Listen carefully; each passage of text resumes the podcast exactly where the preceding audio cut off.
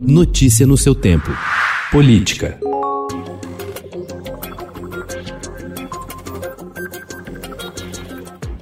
Com uma remuneração base de R$ 35.500, o desembargador do Tribunal de Justiça do Mato Grosso, Mário Cono, recebeu apenas no mês passado R$ 298.500 em sua conta. Ele não é exceção. A média do que foi pago aos 29 magistrados do tribunal foi de R$ 262.800 em dezembro. Os contra-cheques gordos do fim do ano vieram de penduricalhos e vantagens extras previstas nas normas do tribunal.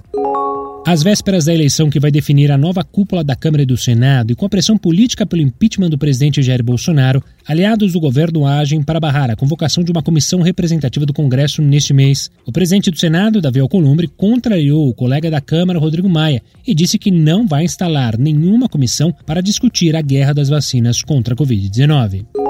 O desembargador João Carlos Salete, do Tribunal de Justiça de São Paulo, autorizou a abertura de investigação criminal sobre o deputado estadual Fernando Cury, do Cidadania, acusado de assédio pela também deputada estadual Isa Pena, do PSOL. Salete determinou que a presidência da casa entregue à Justiça as filmagens que mostram Cury no plenário atrás de Isa e tocando o corpo da deputada. Além disso, foi solicitado que deputados e deputadas prestem depoimento na condição de testemunhas. A decisão acolhe o pedido da Procuradoria-Geral de Justiça de São Paulo.